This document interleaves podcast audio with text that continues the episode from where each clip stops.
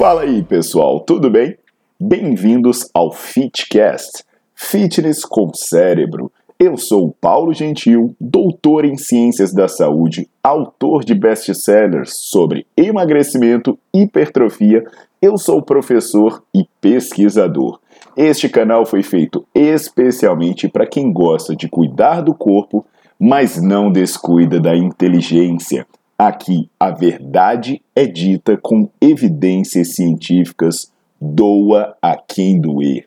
Não esqueçam de seguir o canal e divulgar. E também eu convido vocês para olhar os links na descrição do canal para ver as minhas aulas, meus livros e também me buscar nas redes sociais.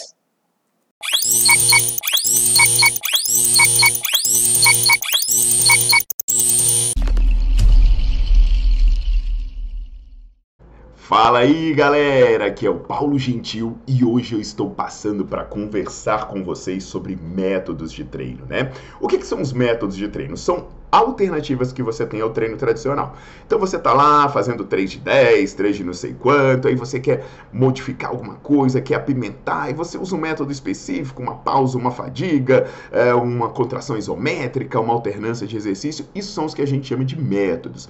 Inclusive, eu falo muito sobre isso no meu livro de hipertrofia. O meu livro se chama Bases Científicas do Treinamento de Hipertrofia, e eu tenho várias aulas no Nerdflix em que eu abordo o tema. E aí, nesse cenário, né, quando a gente fala dos métodos, é sempre importante a gente entender é que você precisa fazer uma análise crítica. Por que, que, eu digo isso? Porque a maioria dos métodos não foi desenvolvido com base científica. Eram marombas, eram praticantes que estavam lá se exercitando e um belo do dia deu na telha dele fazer de um jeito diferente, inventar alguma coisa, a pessoa fez.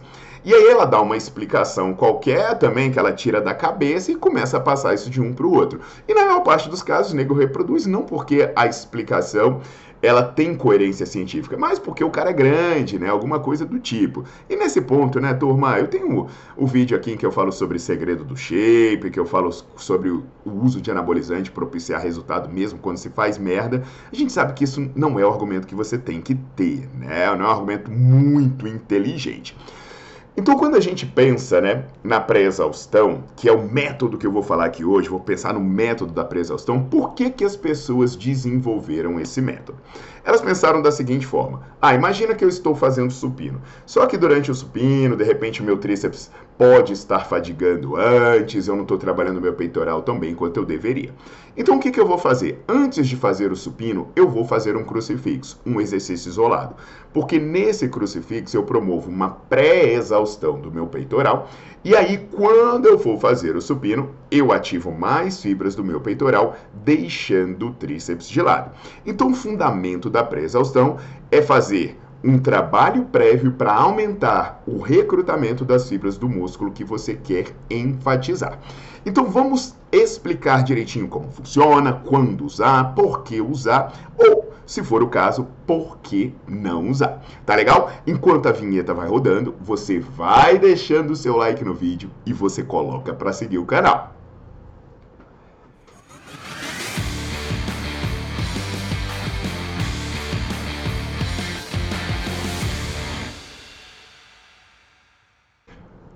E aí, galera? Então é o seguinte, né? Pré-exaustão. Eu faço um exercício uniarticular e depois um exercício composto. Uh, lembra, né? Essa história de isolamento de músculo e tal, isso é falácia, isso é balela, tem um vídeo explicando isso, e aí você confere lá depois. Então, essa lógica da pré-exaustão, ela pode é, é, carecer da compreensão do que é fadiga.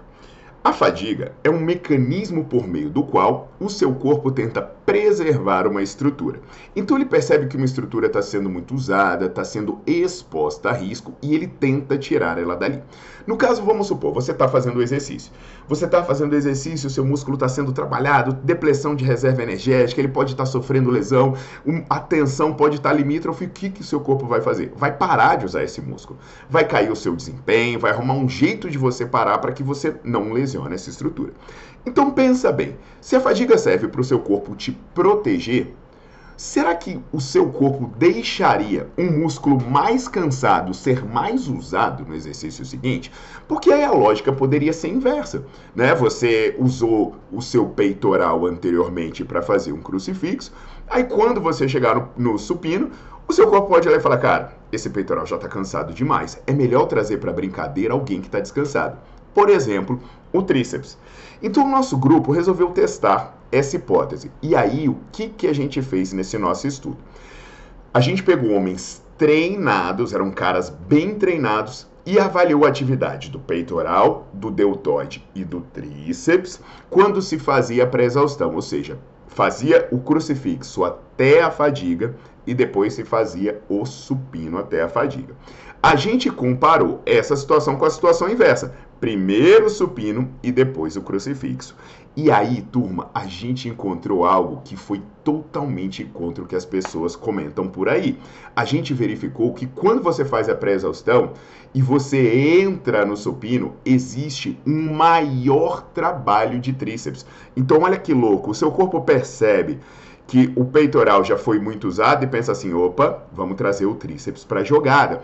E quando você analisa o peitoral, apesar de não ter acusado significância, teve uma tendência de reduzir a atividade do peitoral. Olha que coisa louca. Tem até um grupo de pesquisadores, né, que fez de membros inferiores. Eles colocaram o pessoal para fazer cadeira extensor e depois leg press, e eles verificaram que a atividade do quadríceps caía, caía. Então o corpo tentando preservar um músculo que já está cansado. O erro que as pessoas fazem nesse negócio da pré-exaustão é a má interpretação de um estudo lá da década de 80 de um cara chamado Toshio Moritani. O que, que ele mostra? Se a carga está leve e aí você começa com a carga leve e vai se aproximando da fadiga, você vai aumentando o recrutamento de unidade motor ao longo da série. Ao longo da série. Por quê?